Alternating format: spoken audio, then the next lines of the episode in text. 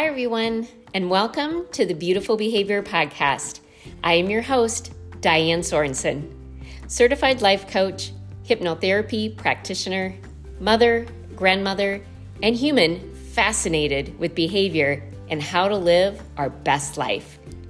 My goal is to offer you another perspective to see behavior in ourselves, our children, and others from another angle. This podcast is for anyone who wants to feel more connected in their relationships.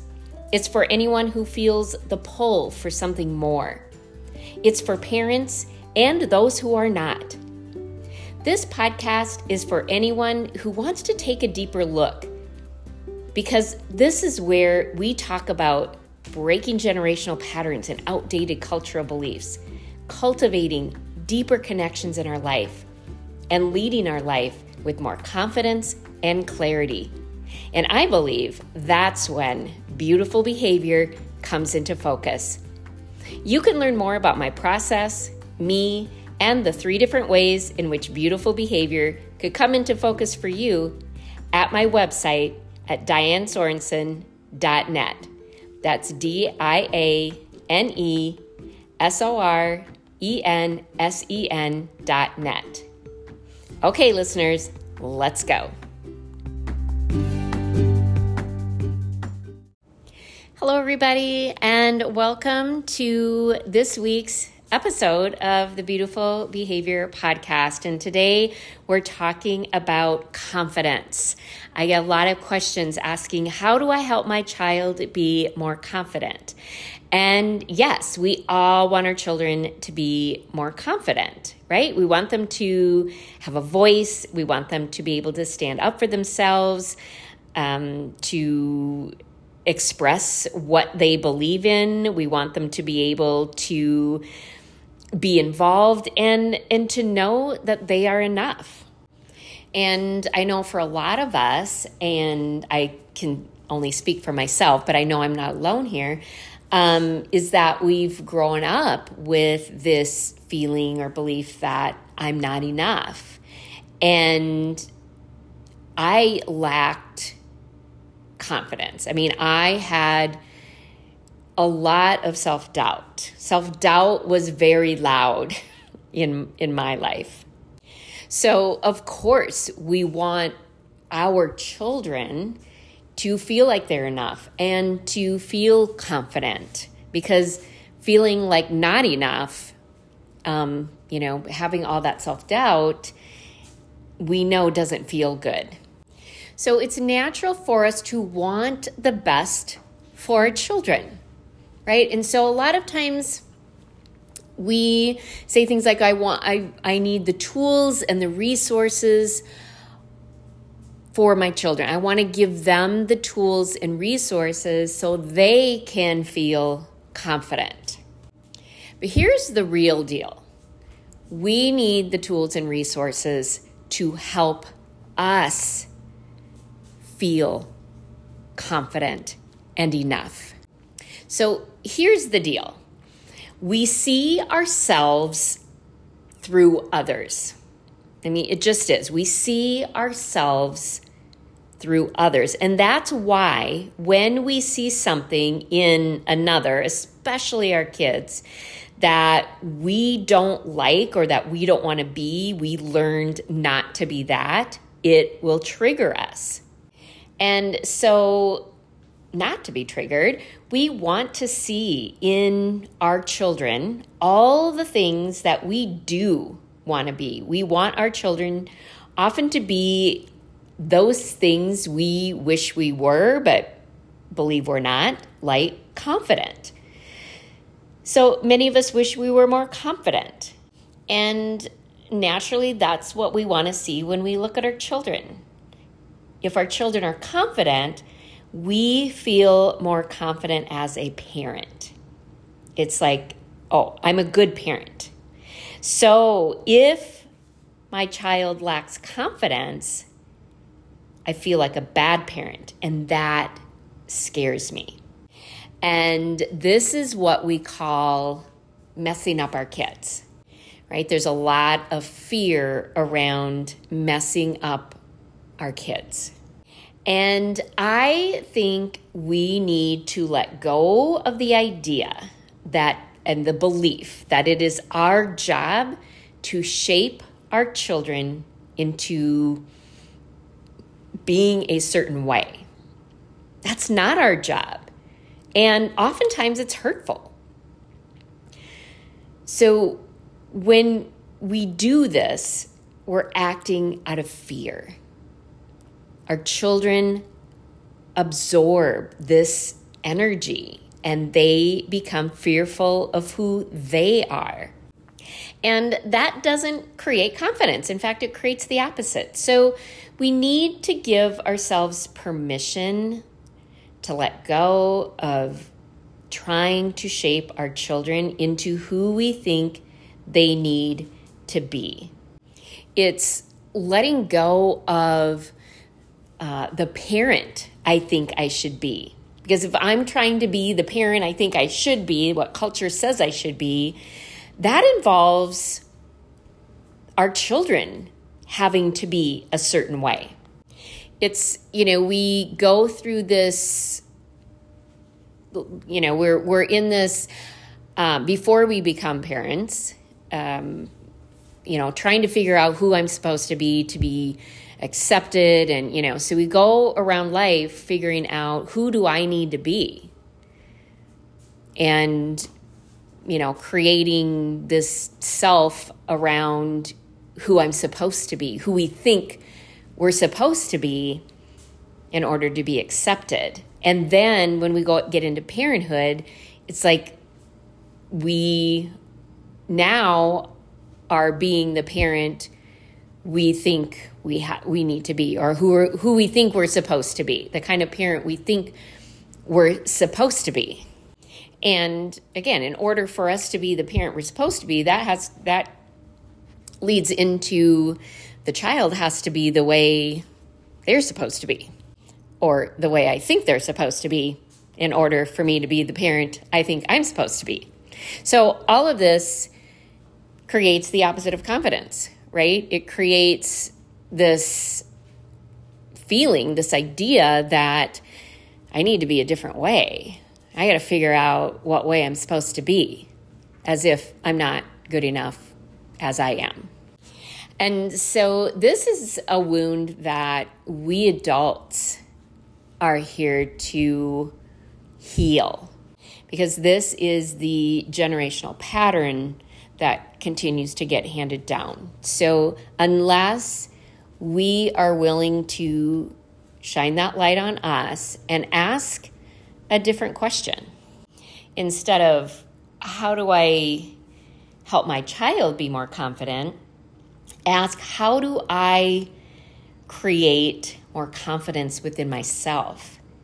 How can I create a more confident environment for my child to grow up in? How do I get into the energy of confidence? Because when you come with an energy of confidence, that is an energy that is encouraging. Encouragement helps us to, to, to rise and to thrive. And that's what we really want for our children. And so here's often where we go, oh, so I have to be a certain way, so my child will be a certain way. And no, that is not what I'm saying here. The shift here is shifting from being outer focused to being inner focused, from being other being focused on the other to being focused on what is going on with me to being i focus which is very different than what we grew up with. And we cannot teach what we don't have ourself. So we're going to focus on creating confidence within ourself and notice Notice the emotions that arise when you see a lack of confidence in your child.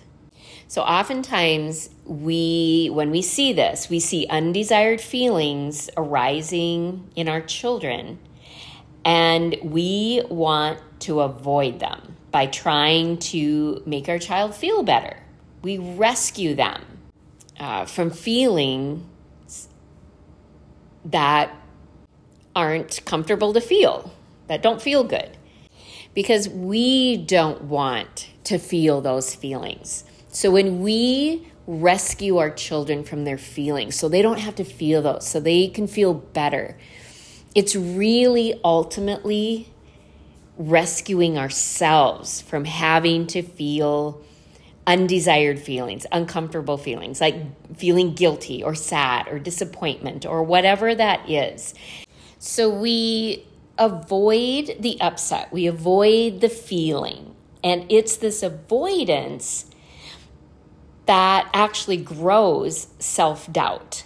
So, number one in having confidence, in cultivating confidence, is the ability to connect to and move through our emotions. It's the ability to recognize, to acknowledge, name, and feel our emotions. Moving through them is how we create confidence. Our emotions, our feelings, are the deepest, most intimate expression of ourselves. And it's the part we are conditioned to reject. An emotional awareness, and, and not just awareness, but the active engagement with our emotions is the gateway to a fulfilled life or a confident life. And so basically, we are conditioned culturally, we are conditioned, um, most of us, to not feel our emotions, right? So we reject them, we abandon unconsciously, we abandon that part of ourself. And we do this in childhood to keep ourselves safe because we get messages that emotions are weak you know, don't be emotional. But the truth is, emotions are essential to our well being and they are essential to the growing of confidence. They are essential to confidence. And the road to confidence is through action. So, a lot of times you think, well, I'll take that action once I get confident. Well, we don't get confident until we take the action. So, Number one on the road to confidence is emotional awareness and engagement. The action is turning to the I. How do I feel? What is arising in me? And connect to that. Talk to it with compassion versus criticism. So I'm feeling angry okay, anger, I feel you. I feel you, you know, all over my body or in my throat or whatever that might be. And you can be here. Breathe with me, anger. You're safe. You're safe, and we can get through this together. Versus, oh, that critical voice of, oh, I shouldn't be angry. I don't know why I'm feeling angry. I mean, I don't know why this is bothering me so much. It wasn't that big a deal. Why is this bothering me? Oh, da, da, da, da.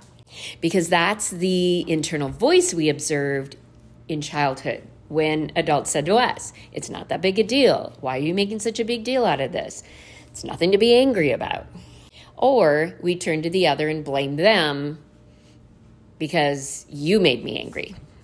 And this does not create confidence in anyone. So that is number one. Because when we do this with ourselves, we can begin to actively do this with our children too, allowing them to have and experience their feelings. And they will learn that feelings are natural, they're a part of me, and I can care for them and build an internal voice of compassion.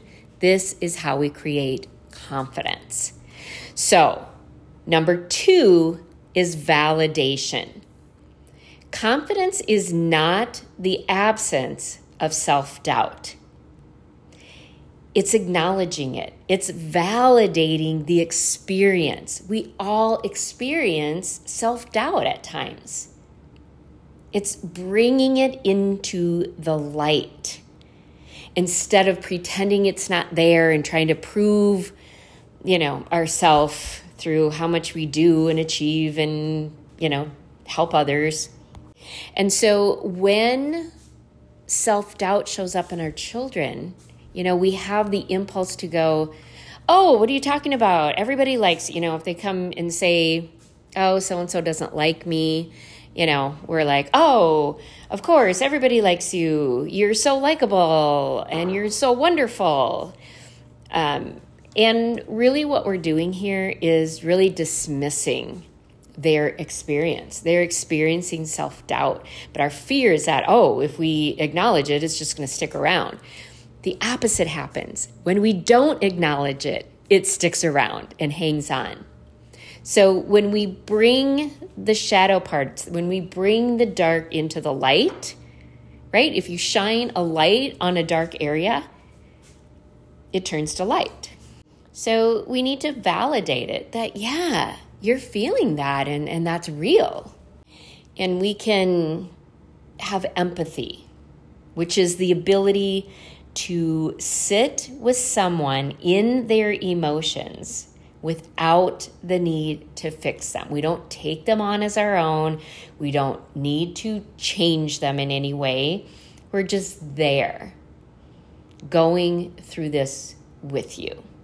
And that it allows them to pass through us. And it is very powerful. And number three is healthy boundaries. Healthy boundaries is the road to confidence, to know what I want, to know what I need, and to have a voice to express that, to set and maintain the boundaries that I need. Shows responsibility and it shows respect for yourself and that uh, extends out to others. And that builds tremendous confidence when I know that I am in control of me. Now, it doesn't mean we get what we want all the time, but it means I trust myself enough to express that and to be able to handle, take care of the feelings that arise uh, when things don't work out the way I want them to. And it's not about other people overstepping your boundaries. And I'm not going to get a whole bunch into boundaries because I that's a whole nother uh, podcast. Um, and you know, I'll be talking more about boundaries um, on here and in workshops and whatnot. So, but it is the road to confidence. It gives you a voice and with children, it's choices.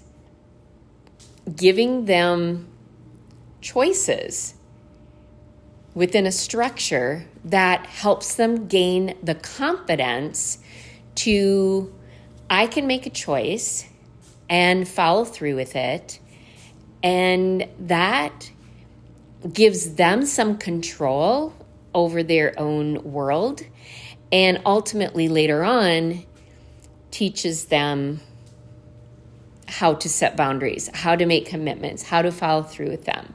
Because essentially, boundaries are choices we make for ourselves, commitments to ourselves, promises to ourselves to take care of ourselves. And so when we do this, we bring that energy of confidence, that energy of encouragement and allowing others to rise. And sometimes people might say, too, at this point, well, that's all great. That's going to take me a long time. My child needs confidence right now. And that's not the way it works. Your child will build confidence over time as you build confidence over time. That's how transformation is uh, created.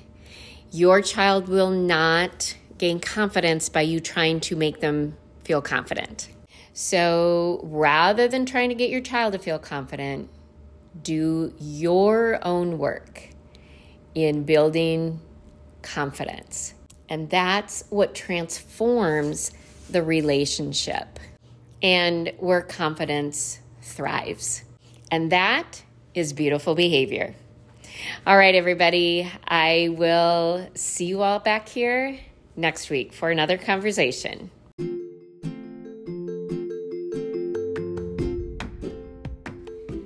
Thank you for tuning in to the Beautiful Behavior Podcast.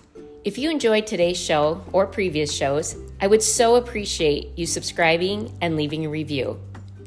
I am so grateful for all of you listeners who are joining me here for these conversations because I believe it's through these type of conversations that we start to shift the paradigm, creating a more loving and compassionate world.